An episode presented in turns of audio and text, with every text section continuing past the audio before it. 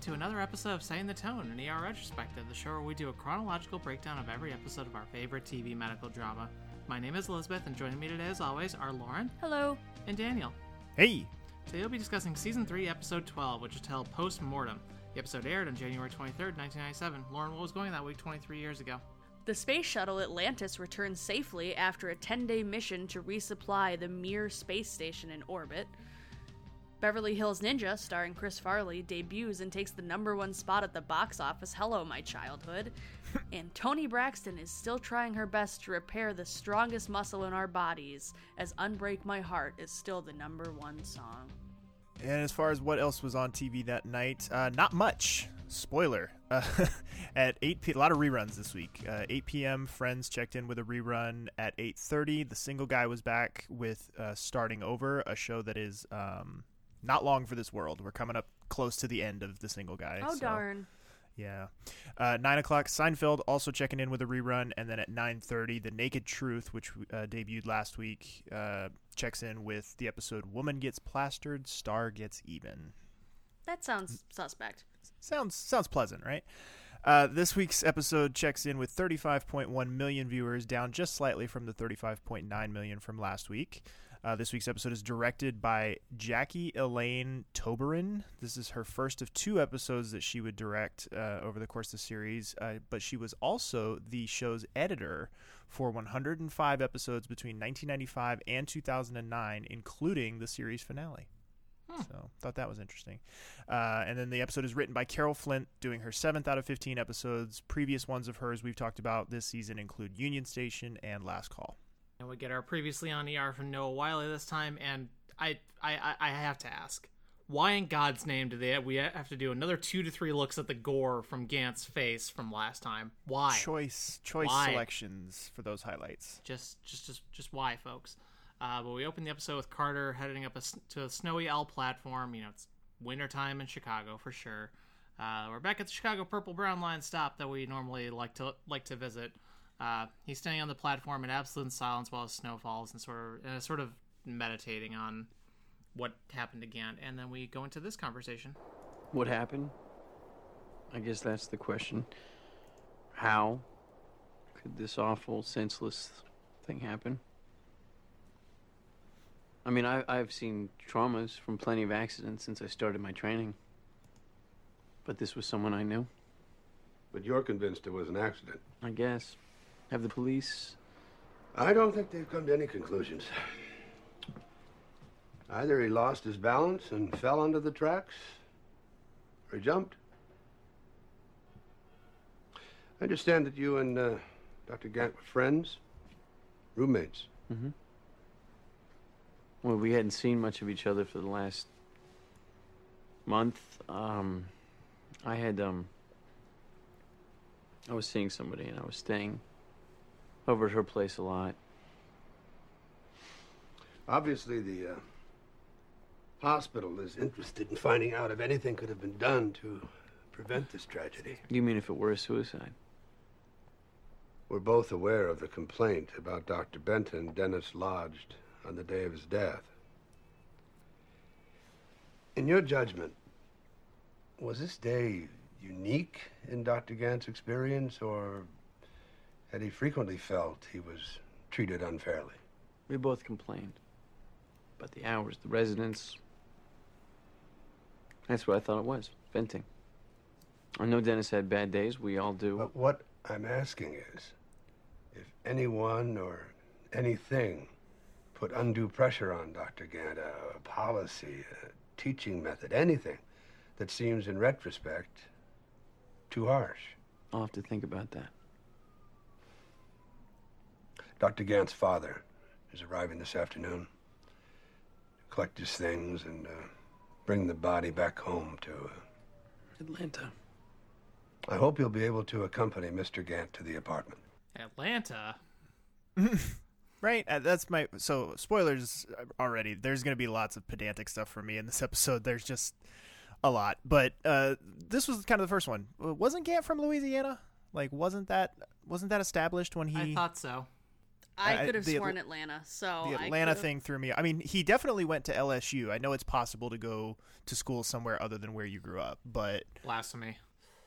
but I just I and it also doesn't check out either as we get uh, further into the episode when we meet Gant's father that he has a very clear Louisiana accent. So it's like it's just very strange. But yeah, lots of lots of pedantic stuff to come. Sorry, folks.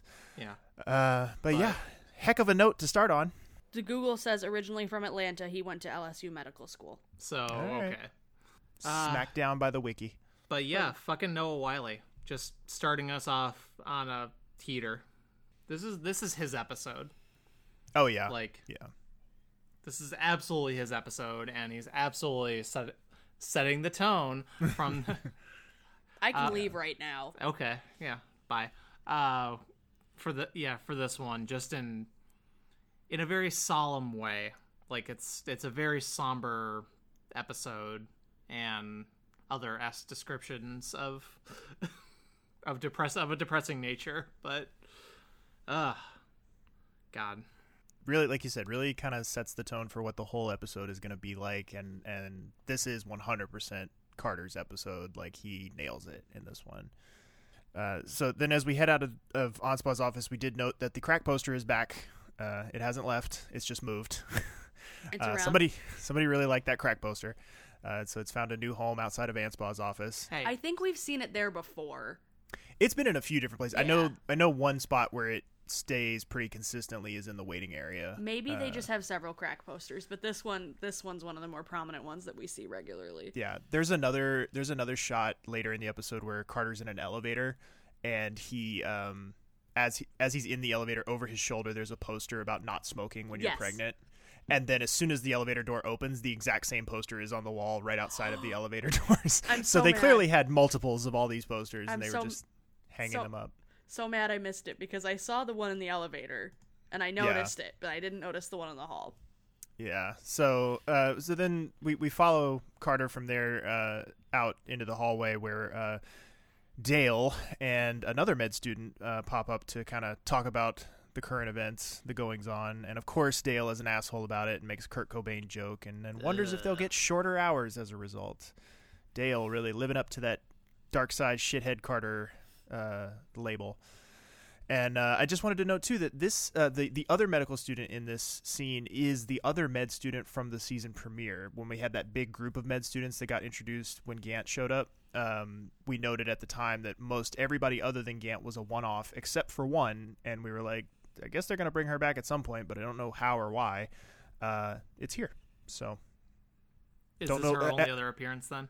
Yep, this is her only other appearance, which I I ad- both admire and question their diligence to go back and get the exact same actress from the season premiere, who probably no one remembered, and then bring her back and plop her down in this scene here for to be equally unmemorable. Like hey, it was, just- we would have noticed. Just to further guilt Carter and be like, "Oh, you were really close to him. Did you notice anything? Is he was he okay?" Like, lay it on thick, fam.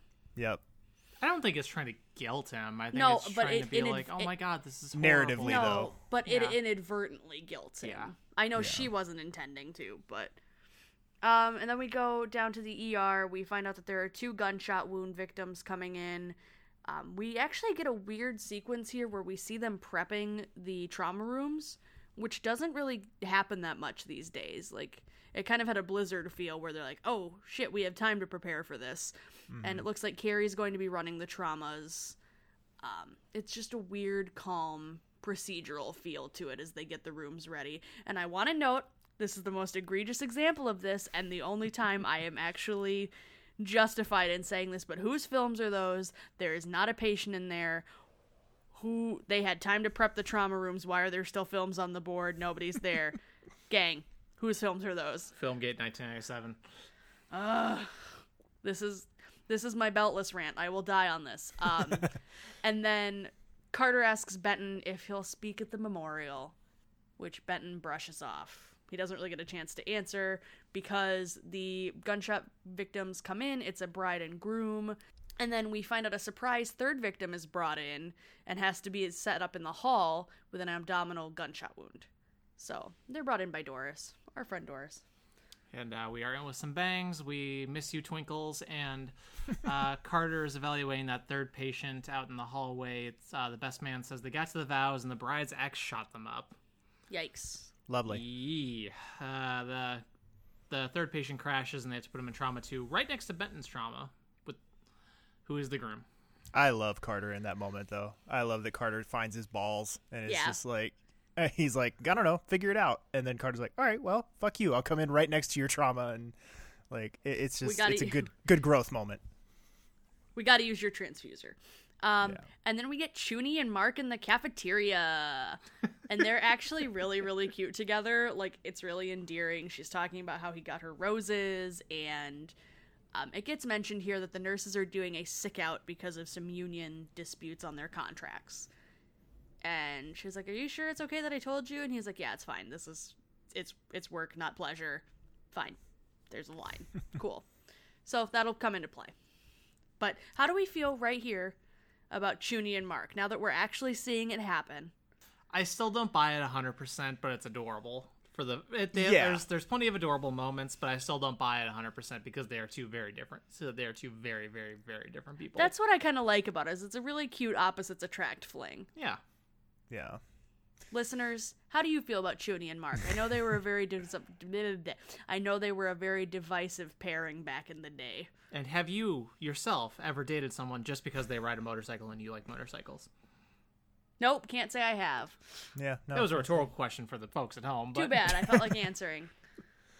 So we go back from there back to the trauma where we find out that the groom has died. Uh, but we did note that uh, one again one of many technical notes in this episode. Uh, we note that Peter does not change gloves when switching patients, which you know, Ugh. gross.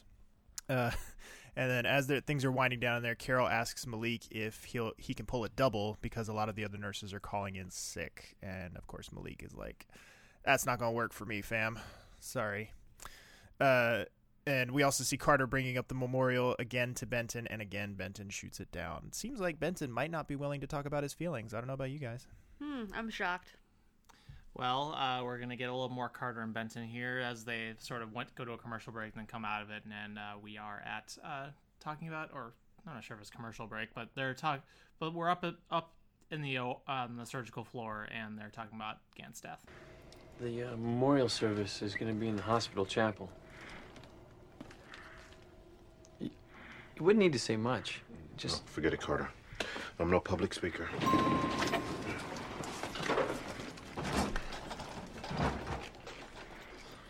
you know, there's still no official ruling on the cause of death. Mm-hmm. Dr. Anspaugh says the police are still talking to witnesses, so maybe they'll turn up something. When you speak to Anspaugh? This morning, he called in all the blue team interns. Why? Why? You see how we're doing. See what we think might have happened. Why? Were there any blue team interns on the L platform? I think he was wondering about Gant's state of mind these last couple weeks, like all of us were.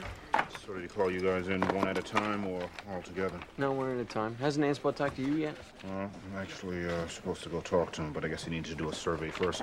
GSW to the abdomen. Who's on call? Dr. Hicks, room one. You know, I don't think anybody's blaming you. Why would they? Carter, did you finish your rounds this morning? Not yet. All right, well, get to it. I can finish this up by myself. Benton's doing great. Yep, just fine. Everything is fine. Nothing to see here, especially not feelings. No, those don't exist. And is it just me or does Carter get asked several times in this episode if he's finished his goddamn rounds? like I feel like that's a little through line that they do. Um, and I just have to note, fashion watch. I'm loving Carter's sweater and dress shirt combo today. It's good. It's classy. After Benton walks away, Carter looks down to his little mailbox and checks his box and sees that there's something in Gant's mailbox. And he opens it and he finds Gant's evaluation from Benton. And it's a 17 out of 30 and we can't see what the additional comments are. So here we're led to believe that he just got a rough review and no encouragement. Even and in HD, when we tried to pause it, we couldn't make out what's on that. and we, d- we don't know if he saw this or not the day of his accident it's a mystery No, it just came in today. we don't know yet Oh, we don't know yet. Okay, well, we find out later. Spoiler. Sorry. it is not known yet if this had come in today or the day before for gant's injury All right, so here's where I'm going to get real pedantic and stupid, and Yes. We love it. uh, and I'll I'll I'll preface this by saying this is not Bulls tickets level of pedantic and stupid, um, but it is it is sort of like, so I'm a sucker for, um, especially like now, like you said, with the benefit of HD and and being able to pause and rewind and stuff. Like I'm a sucker for when we can see the strings show a little bit and we can see how the sausage gets made uh, and how they kind of have to compromise on certain things. And this was one of them. So we go right out of that scene with Benton and Carter, where they're standing in front of the surgical, uh, I guess, scheduling desk. I don't know what you would call that area, um, but they're standing in front of that talking. And then Benton walks off down a hallway, and Carter goes in the opposite direction. And that's when he finds Gant's evaluation in the box. And they do this really tight close up shot on Carter's face as he's reading the evaluation. And over his shoulder, uh, in the background. It's out of focus, but it's it's you can clearly make out kind of the overall look of the the place. Um, there's a, a pair of double wooden dark wood doors over his shoulder at the end of the hallway, and this becomes important as we head into our next scene. So the very next scene is Doug talking to a guy uh, from Psych. And as Doug and the psych doc walk through, you notice that they are walking through the exact same area that Carter and Benton just left, but in reverse. So everything has been flipped. So Carter and Benton walked up from the area that Carter departs in, where the double doors are that I mentioned. Um, Doug and the psych doc are coming out of the area that Benton left into. Hmm. So they pass by the surgical desk. Uh, they pass by. If you look behind them, you'll see a pair of double doors that lead to an operating room. They pass by those, and they continue down the hallway with the camera facing towards Doug and the psych doc, so you can't see where what they're heading towards. And eventually, the camera catches up, or they catch up to the camera, and the psych doc punches in on a keypad that lets them into the uh, mental health ward. The mental health ward has, as I mentioned, a locked keypad door that is like a beige cream color. So it's not the dark wood double doors that Carter uh, that you could see over Carter's shoulder when he uh, looked at Gant's evaluation. So, what that all means is that the close up of Carter looking at Gant's evaluation was filmed somewhere else than the Carter and Benton two shot from earlier, uh, and then they just spliced it in there. And the um, and that they reused the surgical floor to also double as the mental health ward, which I watched this episode with Nurse Jen and I was like, would they ever put a hospital, would they ever put the surgical ward and the mental health ward on the exact same floor? And she was like, barring some sort of really crazy extenuating circumstance where like space was at an absolute premium, she's like, no, that makes no sense whatsoever. The mental health ward and the surgical floor would not be on the same floor. So I wish I could say that was the end of my pedantic shit for this episode, but it's not. But but that's certainly lo- the biggest one. I love the pedantic shit. Give me more. Feed it to me. Because I never would have noticed that. Nope. yeah, if you go back and look, it's it's you know it's sort of clear. It's certainly it it certainly shouldn't be clear to anyone with a functioning brain who's watching this like a normal person. But if you're doing it like me and pausing and rewinding ten times, uh, you'll see stuff like that. But It's, it's pandemic. We'll allow it. uh, hey, you know, uh, so getting out of that, uh, going into what actually is happening in the scene, Doug is talking to the guy in, in psych as they head into the mental health ward. We find out Charlie is on a 72 hour hold, and the uh, psych resident advises Doug against involving himself any further in the in Charlie's situation, which probably is a good idea. But as we'll see as the episode continues, that's not easy. But uh, we then go back down to the admit desk where we see the nurses uh, talking about the sick out or the pink flu, as they're calling it. And uh, as they're doing this, uh, Haleh admonishes E-Ray, close your ears, E-Ray. And E-Ray, with the line of the episode, I'm a union man. As if I you love needed him an, as if you needed another reason to love E-Ray. so much. Uh, and uh, E-Ray also mentions that Chuny and Mark have incompatible signs, and uh, I agree, E-Ray, even Yeah. though I don't know anything about astrology. I, I love it because he's like, oh, that'll never work. And they're like, oh, no, there's plenty of nurse doctor flings. We've all been there. And he goes, no, their signs aren't compatible. Like, it's great. I know I'm a Virgo. That's all I know. Yes, you are. I had to think about it for a second. Do you know what I am? No. I'm a Gemini. Astrology with Lauren here on Setting the Tone in the Retrospective. Uh, but after that, well, we're gonna have our next audio for you here in a second. But we want I want to take a take a moment um to to talk about this room because this room, folks, Fucking mess. uh, Doug, uh, Doug is visiting Charlie to do a neuro exam because obviously she's still roughed up, has a concussion, whatnot. And okay, first off, her makeup and prosthetics are looking rough, but like in like an impressive way. Yeah. Like that could not have been comfortable for Kirsten Dunst to have on her face at at all. Uh, so props to her for you know acting as well as she does in this episode with all that all that stuff on her face. Um, second off, there's a sign by the door that lists their smoke break times. Which Nurse Jen confirmed would not be a thing anymore. Like they, they Even would- in '97. Well, no, she said maybe maybe in '97. She's like not anymore. She's like we Well, don't take. yeah, pa- not She was like sure. she was like we don't take patients outside to smoke anymore. Like no, that Yeah. doesn't happen. Um, and third off, that room is fucking bleak as hell. yeah. It's also a disaster. Like it is as just as a set dressing. Like it's filled with all sorts of fun things that could be used to maim, injure, or otherwise self harm. Like Doug rolls up on this very portable, very easily swingable stool that if you know you have a psych patient in there who is in a crisis, could use to you know potentially free themselves or Yeah. you know just There was also an open electrical outlet that I noticed. Really? Yeah. yeah. It- like it's- and there was several other there were several other things as some as i as correct me if i'm wrong as the only person in this one uh, in this podcast who has ever been committed to a psych ward can't say that I have no. yeah. So i was just looking at this room because you know i'm trying to connect it with my own experience and ju- i was just like jesus christ this is like club med compared to the room that i had. Like she gets a clock? We didn't get a clock in our room in our rooms. I asked i even asked them why and they were like well we would have to put cages around them and we have had a pro- and we've had problems in the past with people trying to harm themselves Oh, because the glass or the plastic? no with with the cage by we're getting dark here on San Antonio and our perspective but Come- suffice it to say she has a lot of stuff in her room probably because she's not like actually a psych patient but like It's just a watch room, not a full Yeah. ward. yeah, it's not like me. It's not like me who was there for actual uh, problems with with depression. Um, yeah, it's. Ugh, all right. How about that audio clip? Yeah, let's go to that. Let's go to that audio clip. All right, sorry, sorry for getting so dark there, folks. Any confusion? Yeah. What year is it? December 95, according to this hot magazine you gave me. Did you know Michael and Lisa Marie are splitting up? Charlie, what was I supposed to do? Let you go back out on the street? Like I hadn't been beaten worse when I lived at home. You having any trouble seeing? No. I get these little blobs, mm-hmm. Kind of blobs? Open your eye. dark spots, floating around. Mm-hmm. You flash the light?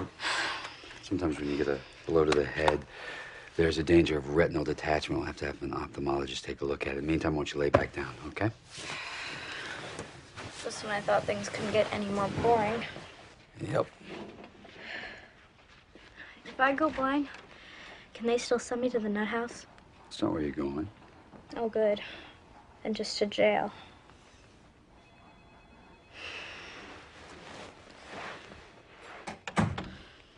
You're going somewhere so you'll be safe. I should have lied. Said I wasn't raped.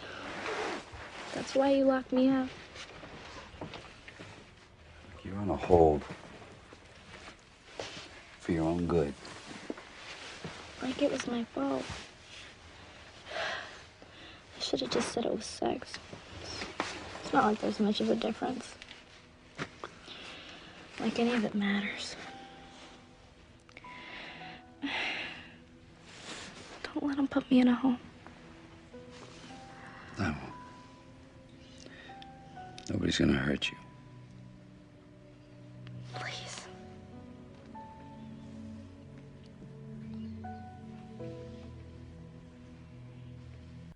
So then we go to the lounge, and Mark has surprised Chuny with a gift bike helmet.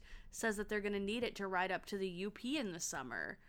And she makes a joke about how he's planning ahead, and he's, What's wrong with planning ahead? And she goes, My last 10 relationships. Which I appreciate. I appreciate Chuny's sass. Been there.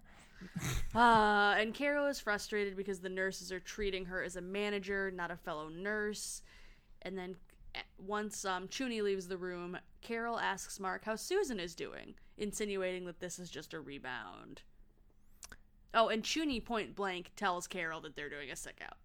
Yeah, well, which Carol knows, but But I know, but to, to say it point blank to your manager, I just feel like yeah, this is the one thing about the Mark Chuny pairing that I like is the fact that we get more insight into Chuny as a Yeah. person. Like we Chuny gets more screen time in this episode probably than she has the rest of the series till now. So I, I enjoyed that the the fact that we get to peek into her sense of humor and her personality a little bit more. But so going from there, we go into our next trauma. We get a, a frightening. Uh, 2020 vibes coming off of this one. Uh, we get a guy who got sick in an airport shuttle, has vomiting and diarrhea.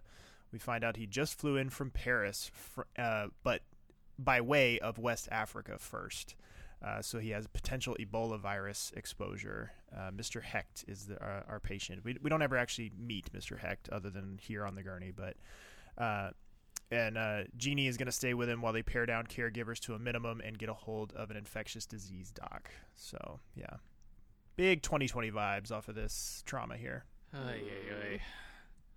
Um, then we go back up to the surgical floor again. Benton's uh, Benton and Carter are talking. Benton will take Gant's patients. Um, Benton's actually pitching in instead of actually shoving stuff off on his interns. What? Uh, Carter says Morgenstern informed him that the cops have ruled the death an accident, accident, and asks if Benton agrees. Can I say something here? Yeah. Because we don't see this on screen, part of me wondered if Carter was just making that up to get Benton to like fess up or share something with him. Possibly. Like I know that's probably not what happened, but that's just what what Shadow Lauren was thinking about like, oh, Carter's being crafty. My It's likely that it's likely that Morgenstern found out, but my in the theory my theory as I was watching it was that they ruled it an accident so that his family could collect some kind of health insurance or uh, life insurance or you know something of that nature. Like Mm. Fair. I, I feel like that happens quite a bit in situations like that. They'll rule it an accident so it's easier on the family. Yeah. Benton says it's easier for everyone to believe that. So, uh, and Carter claps back by asking if that's what he believes, since he since those two knew it, since those two knew him the best. And uh, Hicks comes by and asks Benton to accompany her to a surgery and invites Carter too. First time we've seen Dr. Hicks this season. I was so happy to see her. I was I was really surprised. I was like I, I saw when she came up, like she my eyes lit up. I was like, hey, it's Dr. Hicks. And I was like, when was the last time we saw her? I was like, it had to have been earlier this season. And then I went and looked. It was like the second to last or third to last episode of last season. So it has been a while since we've seen Yeah. her. How many? How much more do we do we have of her? Uh, I feel like we ask this every time she comes up, but I it- was gonna it's, say. It it's gets further um, and further between. It's a it is the sec first or second episode of next season. Gotcha. and she is a Bob. Mm-hmm. She is one who will not get an ending. Damn. She will just be there one episode, and then we will never see her again. Dang it. Listen in next year to our season four recap so as we give our in memoriam to Dr. Hicks as our one of our Bobs.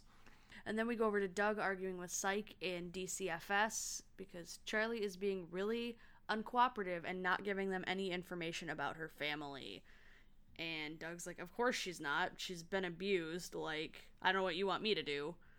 And also in this scene, we get our first appearance of the social worker. We've had social workers on the show before, but they've always they've to this point they've been kind of one-offs or like you know we've been like I think we've even mar- remarked a couple times like is this the social worker the one that we know that shows up over and over again uh, and no this is her uh, first appearance of social worker Adele Newman uh, played by actress Erica Gimpel making her first of 19 appearances through 2003 I was very excited both to see her show up and to realize when I went and did the notes that uh, I did not miss her first appearance that this was actually it so Right. Good catch. Um, and then we have Jeanie meets Dr. Fisher from infectious disease, and oh my god, it's this guy. Daniel, who is he?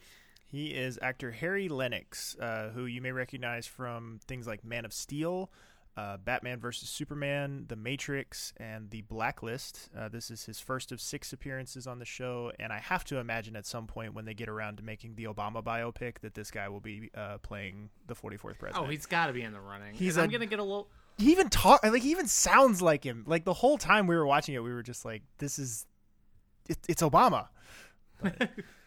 and I'm gonna get a little pedantic. He was not in the Matrix. He was in the Matrix Reloaded and the Matrix Revolutions as the, So lea- the as Matrix the mili- series, and the as the military leader of the of the Zion army. and I'm gonna get real obscure. I know him from Joss Whedon's ill-fated show Dollhouse. Okay, well, Yes, but he's not he's not in the Matrix, which is the best Who movie was of all he in time. Man of Steel and Batman versus Superman? Uh, Man of Steel, he was the uh, army general okay. that Superman makes contact with, like that. And, I think uh, he's the same in- character in both. Yeah, he's the same one in both. In Yeah. Batman vs Superman, he's uh, working with uh, Lois Lane as she's trying to uncover the secret behind uh, right. those yep. bullets. So Yep. she uh, she harasses him in the men's room. Okay. And then um, we find out the patient was working in Gabon. Gabon? Gabon? I don't know I forgot how it was pronounced. in an African country. Yes. We found out the patient was working in Gabon and I love this quote where Jeanie's like, Should we should we be nervous? Should we blah blah blah blah blah? And he just goes, I hear hoofbeats, but I haven't seen any zebras yet. And I feel like this is a phrase we've heard before or will hear again, and I cannot remember which it is. But I feel like this Uh, so, I've been listening. I've been going back and listening to our season one episodes. Uh, Please, as- Daniel, inform me. My my holiday project has been uh, putting together a best of season one episode, but uh, going back and listening to those, I do recall a line, something to the effect of like when you see. Uh, when you see spots or when you see stripes, think zebras, uh, not leopards, or something to that effect. Like, and I think it was Div who said it back in season one. but it's something very similar. to Something very similar to that. Yes. Uh, and then after that, uh, we have our next audio for you. It's uh, that surgery that Hicks had invited had invited uh, Benton and Carter to. Uh, they're talking about Gant's death, so you know this will go well. Graph is holding, finally. Let's close. All right, 2 prolene on a double arm. Carter, suction. Come on, 2 prolene. Let's go, let's wake up. Whole department's off today. Everyone's still in shock. Bovie? I'm sorry I didn't get to know Dr. Gant better. I was working with him, Peter. No, no, no, it's too soon to say. More 2 He hadn't distinguished himself yet. That's surprising, given his transcripts. He came to us with the highest recommendations. Yeah, well, maybe he was having adjustment problems. So you noticed him struggling. I don't think Gant was prepared to handle an urban trauma center. Then why did you give him a positive progress report? Sorry? You heard me. Why did you praise him for his improved technical skills and initiative in his second review? Perhaps at another time. No, actually, I gave that review to Gant before he had some recent backsliding. Now, I wasn't even aware that he received that evaluation. Or he hadn't. It came today.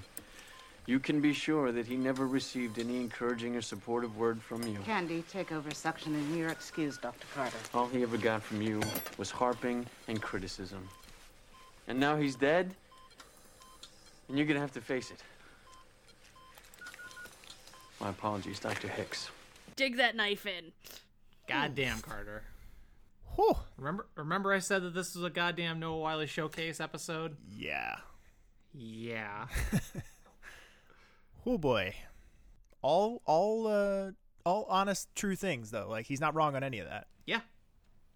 No, absolutely. And just you could just hear like that he wants to just burst out screaming and crying during that too. Like that's that that's uh I I love it. I love it. I love this episode. It's a great one. And I love how respectful he is though with Dr. Hicks though, where he's like, "I'm sorry, Dr. Hicks," and Yeah. leaves because he's like, he's like, "I don't want to be disruptive, but this shit has to be said." Yeah. Mm, so good. So we go out of there down to uh, the ambulance bay where Mark and Chuny are walking in, and we hear that Mark has uh, been sending Chuny flowers and stuff, and uh, she she's like, "Just slow down, my guy." Like, it's like in my family, if a guy sends flowers two times in a week, the only thing next is conversion to Catholicism and seven kids. I loved that. Uh, and then we, we go right out of that into uh, the interior where we see Mark and Carol and Kerry discussing with uh, some hospital administrators the uh, nurse sick out. And they make the decision that the ER is going to close to trauma at 3 once all of the nurses are out. So sick out is on. Things are going well. Uh, and then we go back up to ch- visit Charlie. The optometrist is working on her. And it's another, oh, hey, it's that guy. Who is that, Daniel? Iqbal Theba, which I have the least amount of confidence of any name I've ever read that I'm saying it right. uh, who has appeared in such things as Glee, The Kite Runner, and Transformers: Dark of the Moon, among many other things. He had a lot of. Credits. I was Credits to say like. I, I'm trying to think of He was like in Community. Community. Thank you. That's You're where I that's where I was remembering him from. I always look through because I'm like, okay, half the time, yeah, that would be the big one for you, Okay. Lizzie. Uh, but she told Doug, uh, she told him that Doug was her dad, Yikes. and which is especially problematic Yeah. because last episode she was screaming that he had raped her in the hallway. So yeah, super fun. Uh, he wants her. He wants. He wants her to stop lying to people. And Charlie asks why he doesn't have any kids, and we suddenly don't have Doug's kid in the story anymore. pour one out for Doug's nameless, faceless son. yeah, yeah. like he doesn't even mention it. And I don't think he ever will again. I think I think we are officially done with Doug's son. Like I think the the two mentions of him from earlier in the series are it. We will never hear about Doug's son ever again. Yeah, but she's trying to get him to commit. She's uh, she's trying to get get him to commit to taking her uh, taking her in as his guard as her guardian. Um, and we found we find out we find Charlie's mom. Hmm. Bet she'll be great. Yeah, Bet she'll just be a peach. Hey. So we go from there down to the cafeteria where we see Carter running into a uh, counselor, a Dr. Pomerantz, another oh hey it's that person, uh, actress Jami Gertz uh, playing Dr. Pomerantz, who you may recognize from such films as Twister, The Lost Boys, and Sixteen Candles, among many other things. I figured Lizzie uh, Twister would probably be the thing that would speak Oh, to you the Yep. most. Bill Paxton's wife Yeah. in that movie, Uh, fiance. fiance. Excuse me. How dare you? Oh my god. We've watched that how many times? technically, technically, Helen Hunt is his wife in that movie, Right. Because they aren't divorced yet. You're right, and she's his fiance. Technically. Anyway, she just wanted her lemonades, and they got thrown off her truck.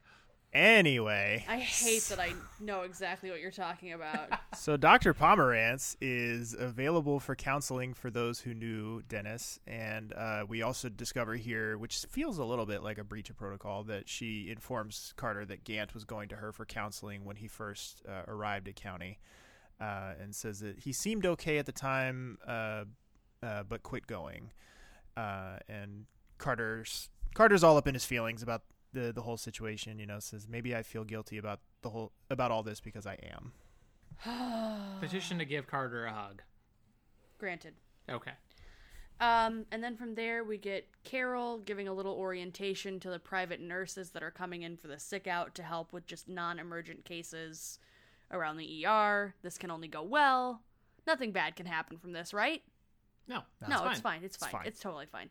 Um, and then we have Jeanie and Dr. Fisher coordinating for further tests. And it turns out that Dr. Fisher and Kerry knew each other. And after he walks away, um, Kerry says, Greg is wonderful. I should have thought of him for you earlier. As a doctor. His partner died of HIV. Like this this could be a good fit. He's got good knowledge for you. So now she doesn't have to go all the way out to Highland Park because everyone knows. Yeah, So exactly. got nothing to hide. Yeah. Sure. Gotta save that gas money. So then we go out of there into it. This is spoilers. This is my second big pedantic thing of the episode that only I would notice. But uh, we all right. we go out of this. we go out of this into a qu- a very quick, very nothing scene of Doug and Mark talking in the lounge, and Mark is uh, or uh, Doug is is getting some stuff out of his locker. He's leaving. And so, technical note that I had noticed, calling back to uh, last call, which was episode four of the season. Uh, this is episode eleven, so we're within seven episodes. Uh, Doug's lo- Episode 12. this is episode 12 sorry so Yeah. eight episodes so technical note doug's locker has shifted over several spots to the left since last call which i, I assume was a framing device or a framing issue um, so if you will recall in episode uh, four last call there's a scene where doug is changing at his locker and uh, mark comes in to confront him about his bringing in his date who died and you know all that and they have a, a nice interaction there. In that scene, the camera is positioned inside of the locker, looking out towards Doug, and you can see over his shoulder the door to the lounge, uh, where Mark comes in through and and um, you know talks to him. Uh, so now Mark's or uh, Doug's locker is directly across from the. I can't tell if it's a cigarette machine or an ice machine, but it's it's directly. Why not both? Yeah, it's directly across from where his. So his locker has moved further in towards the wall, uh, away from the um, uh, away from the door. So and but his name is on the if you look at the the uh, name tag on the locker door, it still says Ross. So it's not that he's using a different locker or that he's he's you know Bogart in somebody else's locker. Um, so I think it, what it was was just that in episode four they just wanted the cool shot of looking out from the locker and Mark coming into the room, so they just moved Doug's locker down like three or four and then moved it back. So again, one of those things that only I would notice and only I would care about, but I noticed it. Daniel, so I'm telling we love you, and this is why this is why we have you. this is great. We go over to uh, Carter. He's sitting in the he's sitting in the uh, waiting room chairs, and Carol offers to get him a little treat from the vending machine as he's sitting there moping. Uh, and you know she's trying to she's trying to be. I always forget these mixed up. Sympathy or empathy? sympathetic because so okay here let me let me do this and then you can tell me what you're intending sympathy is when you can't necessarily put yourself in someone's shoes but you still want to be supportive That's the one I'm looking for. empathy is when you truly understand what they go Yeah. they're going through. So, some English lessons here on saying the tone in ER. ap retrospective. english Get- you're getting all Alright. sorts of stuff on this episode. i am useless for anything related to er but give me any other trivial shit and i'm here for you fam All right, just ask her about World of Warcraft one day. She'll never shut up. Uh, please don't keep the gremlin laughing I will. whoever's editing this That's me. Um, so you know it's staying in. Uh, uh, so she's trying to, yeah. So she's trying to be sympathetic, you know, towards him and trying to make him feel better. She, she says to him, you know, you couldn't have done anything to change it, and Carter just very, very sadly says back, "I know, but I don't believe that." Hmm. Sad boy Carter. Survivor's guilt is a hell of a drug, my friends. Yeah, it sure is. It sure is. Uh, we go right out of that into our next trauma. Uh, a homeless man dragging his friend in. Remember, they are closed to trauma, so the ambulance isn't bringing this one in. Uh, the homeless guy is bringing his friend in here. Had a dumpster dropped on him while napping in an alley. Uh, maybe don't be abusive to homeless people, gang. They got enough on their plate. Maybe uh, don't just torture them for shits and giggles. Uh, the only real notable bit here is the uh, homeless man who is bringing the patient in, not the patient himself, uh, is played. Even though you don't really get a super clear look at his face here, and he's also kind of um, dirtied up a little bit uh, to have the the homeless look. Um, he's played by a little bit of an oh hey it's that guy uh, actor named Frederick Laney, who you might recognize from uh, Men in Black and The Dark Knight Rises. Who was he in Men in Black? I'm gonna keep asking you these dumb questions. In Men in- hey, it's that guy. In Men in Black, if you will remember at the beginning of the uh, movie when uh, Tommy Lee Jones and the other old guy who eventually Mhm. um, gets replaced by Will Smith uh, are Mhm. out in the desert. They're, the cops show up and the thing explodes and the cop has all the shit all over his face. Oh, That's this guy. okay. Okay. Okay. Gas Now I remember. gas leak. Yes, gas leak. Yeah, Yes. that guy. I love that movie. Can we watch that soon? soon. Thank you. Um, and then we go over to our next audio clip after that. Uh, you know, Dr. Fisher is one of those people. I just want him to narrate my life. I love his voice so much. And we're going to play some of it for you. Him and Jeanie are studying the test results on the per- on the possible Ebola patient. Now then, let's try the other slide. Want to take a shot? Sure. Know what you're looking for? They have hoop-shaped rings, like Saturn. exactly. You like astronomy. Well, my fifth grade science project was on comets, so I'm pretty much an expert. You must be excited about the appearance of Hale Bopp. It's a comet that was just discovered. Just started at Brighton this month. Do you have your own telescope? Careful. You're going to be starting a whole new set of useless facts. I thought about getting my own telescope once, but can you see much with the city lights? You should join me for a comet watch. I usually set up outside the Adler. Yeah, I'd love to sometime. How about tonight? It's supposed to be crystal clear, but bundle up before there can be a chilly wind coming off the lake. 4 a.m. It's only visible in the pre-dawn sky. Oh. Hey, wait, look, I think I found some. Take a look. Am I right? They have rings, more than one? Yeah, that's it. The asexual form of the parasite. It's Plain old malaria. Good news for Mr. Heck. Chloroquine, 10 milligram IV, followed by 15 milligram drip. Okay.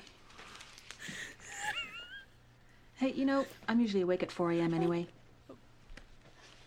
I'll bring the coffee. Great. Oh, I bet you kids at home didn't know the 44th president of the United States made an appearance on ER for six episodes in 1997, but here we are. Gang, I have to tell you this. So we're listening to this clip, enjoying it, and Lizzie has our Zoom call in the background, so I'm only seeing our notes up. And all of a sudden in the background I just hear, It's Obama And I'm like I'm like, which one of us is watching a freaking YouTube video while we're supposed to be recording? it's And then I- especially no, bad. And and then I hear it again, followed by Daniel's giggling, and I'm like, oh, okay, it's us. And we all, oh, I can't It was handle it. it was bad enough when I was watching it, but like now that I all I can do is just like close my eyes and listen to it. It's all. it, he sounds exactly like I- him. I'd never put the sound together until you screamed it on that clip, and now I can't get it out of my ears. My gosh. Mm. I needed that. My face hurts. Oh, You've just had a lot of good laughs today. it's been a great day for for content giggles. It's Obama. That's what got me was the was the scream. Oh, okay. Um, but yeah, they're really cute together. Yes, they are. I wish they would have ended up together. Me but as too. Daniel said, this is only his first of only six, Six, yeah. appearances. which is tragic because he's perfect and perfect Yeah. for her. And I stand Dr. Fisher. And who doesn't love astronomy? I was about to make it a, a joke, but that was astrology, not astronomy, I was so it gonna wasn't gonna work. ast- Astronomy. Astronomy. Stars and shit. a, a, a uniquely on-brand Lauren moment can can like flawlessly uh, illustrate the difference between sympathy and empathy, but struggles with the difference between astronomy and astrology. Like hundred percent Lauren brand moment. Uh, I didn't get my nap today. She's all cranky. It's fine, folks. oh, Jesus. And it's my turn next. Hold on, I gotta get my life together. I'm like fucking giggle drunk over here. Let's take us to us. Okay, we're going back to our dumpster trauma with our homeless friend Gil. Um, Carol is essentially herding cats during this trauma because all the nurses are useless and none of them know where anything is. And the um, the friend that brought him in is hanging on Carter and screaming about how he failed his friend. Like, you gotta do something. You gotta do something. Come on. What's like? What's happening? Fix it. Fix it. I I failed him. Blah. And Carter just drags him out and screams, "At least you tried." Little on the nose. Little Little little on the nose Little- this one. Little much. And picking up on our uh, critique of Benton from the beginning of the episode about not switching out his gloves between touching patients, I have to note here that uh, one of the nurse uh, nurses was still touching the patient when Weaver goes to shock him. So, you know, these things happen. Oh, whoops! You have superpowers. It's not E-Ray. That's true. A few minutes Well, in the not MRI machine. MRI. Yeah. Yeah. Stick him in the MRI machine for a few minutes. It'll fix him right up. Exactly. Uh, and then after that little outburst in the trauma room, uh, Mark decides to check in with Carter. I knew Dennis was having a hard time. I knew he was in trouble, but I was too busy. And I just didn't want to get dragged down. I didn't listen. You're in the middle of your first year of residency. You're working at an inhuman pace. Why am I doing it again?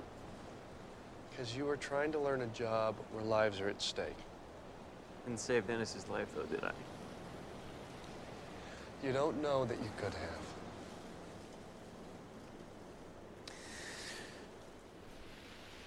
I know that I wasn't much of a friend. Again, I just need to say how much we need more um, Mark and Carter together because Mhm. these two are a fucking powerhouse. It's the soul, I think, of the show. Like Yeah. when you when you hear these moments, it's usually these type of like I I would say, and I could be completely wrong about this, but I would say that you don't get very many like casual or flippant interactions between Carter and Green. Generally, when you do get those two on screen together, it's usually something like this, where it is it's very Mhm. introspective about their both of their respective arcs and kind of the show as a whole, and uh, it's always good. Yeah. Um, we then go to Kerry is helping Carol in disposing of all the sharps and cleaning up after Gil's time of death is pronounced and the trauma is finished. And we find out, as Carol is dealing with the infuser, that she gave him the wrong blood. Type A, pl- A positive was on the infuser instead of the O negative that was hanging up next to it. Whoopsies. So she didn't check the label in the hubbub of running around, and that A positive was probably on there from the earlier trauma, if I had to guess. Yeah, I think that's what she says is that it was must have been on Yeah. the infuser when they brought it in. Yeah. So, Carol fucked up. She sure did. But she immediately tells Mark, you know, when he comes in, you know, that she gave the wrong blood, and you know, Mark and Kerry both, you know, say that they've got her back, that they're giving her an out, not to have to file an incident report about it, given how insane the trauma was, and kind of the unspoken issue of the uh, the sick out as well.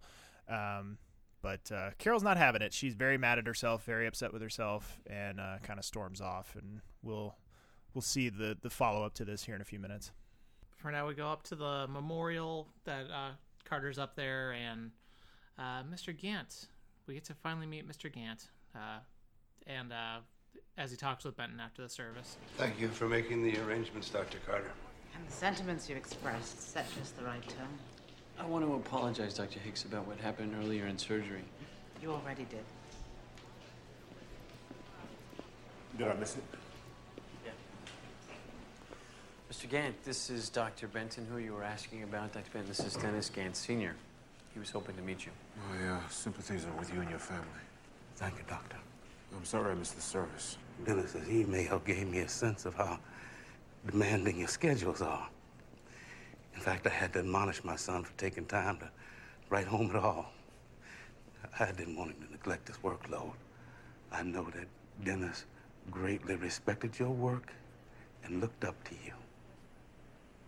Well, I'm afraid I was, uh, I was a bit tough on your, your son. Maybe, uh, Dr. Carter filled you in. No, I haven't. You have to be tough. Life is. I- I wasn't entirely convinced that my boy should have chosen such an ambitious specialty. But I didn't raise a quitter. I hope he didn't disappoint you. No, your son worked very hard. And I think he would have made an excellent surgeon. It's uh, it's worth pointing out throughout all this, as Benton is saying nice things about Gant, Carter is just like giving him the biggest death glare ever in the You're background. full of shit. Hey, yeah. Yeah, like if they say that looks could kill, Benton would have been a nuclear explosion at this point. Mhm. Yeah. And then uh, Mr. Gant Sr. here is uh, another kind of, oh, hey, it's that person uh, actor, played by an actor named John Cothran, who, uh, boy, did I struggle with these uh, credits in my notes here.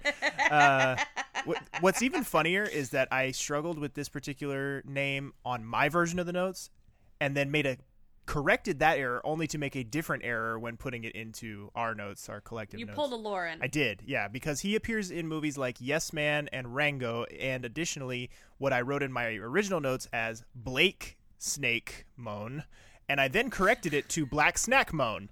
So, I like Black Snack Moan. Black Snake Moan is the name of the movie.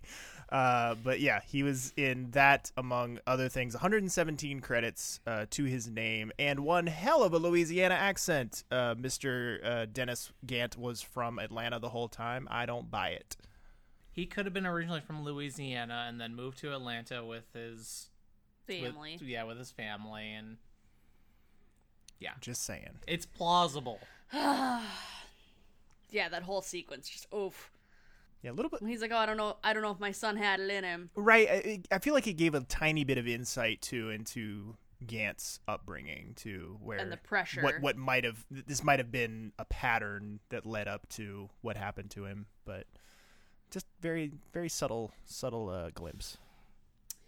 Oh, this then we go into the cutest moments of this whole episode. Kerry and Jeanie are talking about Jeanie's astronomy plans with um with Dr. Fisher And and Jeanie goes, "Oh yeah, and it made it easier to say yes since he's gay." And Kerry's like, "You have a date with Greg Fisher," and Jeanie's like, "No, you said his partner died." Greg Fisher is one of the most eligible heterosexuals in Chicago.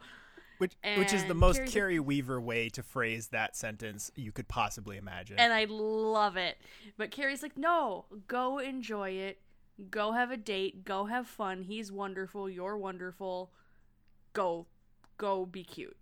And Jeanie is going to cancel because he does not know that she's HIV positive. And God forbid Jeanie let herself have anything nice. And uh, we get Carol files her incident report when uh, when the nurse when the administration comes down to tell her that the union blinked, and uh, they're wanting to waive any investigation. They basically just want to sweep this under the rug because, you know, no one cares about homeless people. It's yeah, like I'm sure if you had like a family, That's exactly it. They're like, oh, he was a transient, even better. yeah. yeah, It's pretty gross. like exactly.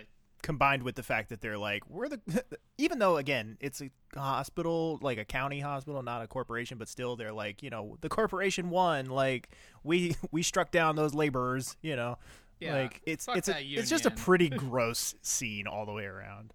Fuck everything about this. Good on Carol though for trying to take own up to her mistake and take responsibility. At least you tried. Exactly.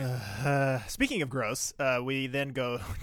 we we finally get to meet Charlie's mom, who corroborates the abuse history, and uh, Charlie is, is still perpetuating this fantasy that Doug is going to be offered to be her guardian, and Charlie's mom is all too willing to go along with this. Um, mom is obviously like banana sandwich crazy and is just willing to give her kid up. Uh, so Charlie's mom is exactly the peach that I suspected she would be when she first uh, first was mentioned. Yep. And when Doug says, no, that's not what I said, Charlie immediately flips a switch and starts screaming at him and just completely opposite end of the spectrum. Probably Kirsten Dunst's best work so far. That that whole scream yelling bit at the end there, like you could see where the the uh, the future in her. You know, you could see the the very famous actress deep down. I mean, inside. at this point, she at this point she had already done Interview with a Vampire. Right. Yeah, I think this was probably her follow up to that. Like, Yeah. and because this is '97, so that means she's five years off of Spider Man, which I feel like is where she Right. really breaks out. Yep. I love Interview with the Vampire. Um, but then we go to Jeanie and Greg, Dr. Fisher, are going into Doc Magoo's after comet gazing at 4 a.m. And they didn't have any luck seeing the comets because the snow never stopped. So they're both freezing cold and all jittery. And um, they're talking about stars and the myths behind them. And he kisses her as she's talking about it. And it's so cute. And I wish that this could have been a thing. And I will never not be sad about it and she's she's like no i did i did like it that was that was great but i'm hiv positive. positive and as she says it his face falls so fast and the conversation comes to a screeching halt and they just sit quietly with their cocoa like so sad But we get five more appearances of him though, so And I, I feel like though, just from a character standpoint, like I feel like if anybody was gonna get it, it would be Mhm. this guy. Like, Yeah. what hope does she have if like the infectious disease doctor is still treating her like a pariah? Like, Right. And I don't even know if he's necessarily treating her like a pariah. I think it's just more her discomfort is palpable, so it kind of causes him to pump the brakes a little bit. yeah, I don't know. He, he to me, it seems like he goes from being super into her to the second she reveals she's HIV positive, he reacts as though she's radioactive, Mm. and it's just like it's kind of shitty. And then we uh, move on to our last scene of the episode. Carter's on the L platform again, and Benton's there too. So they have they have some words. I know I was hard on Gant, but I thought that was the best way for him to learn. And I don't blame you. No more than I blame myself. I just feel like I have been walking around with this secret, and you're the only person who knows it. And you won't admit to it.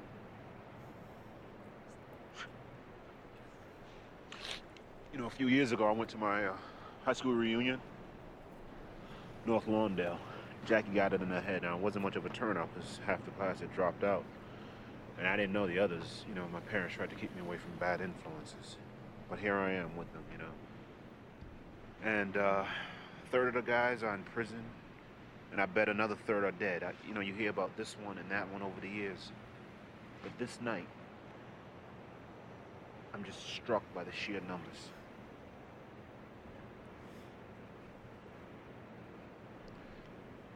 I don't know what to think of Gant's death. But, Carter, I don't need you to tell me how I feel. You want to go through this alone? You want to make this into something that, um, I don't know about? I guess you can. We'll both keep our distance. We'll both do our work. Pretend like nothing happened. We're good at that. Look what that did for Dennis Gant. Damn. Ugh. Mic dropped. Is this the first? Do we think is this the first on the level conversation that Carter and Benton have ever had? Like where they are they're ha- they are conversing as equals here. Quite possibly. No, I mean they've had some other. I think.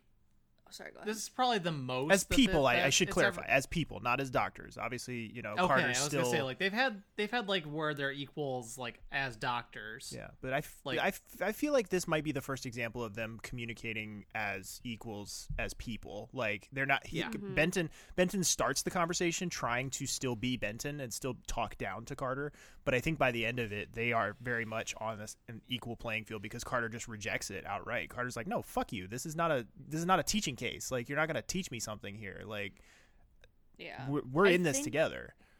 I think this is almost on parallel to the suicide episode in season one, Mm-hmm. where Carter does let Benton tell him how to feel Yeah. and comfort him and everything. And, you know, he kind of wants to almost do the same because, like, he felt it was his fault in season one.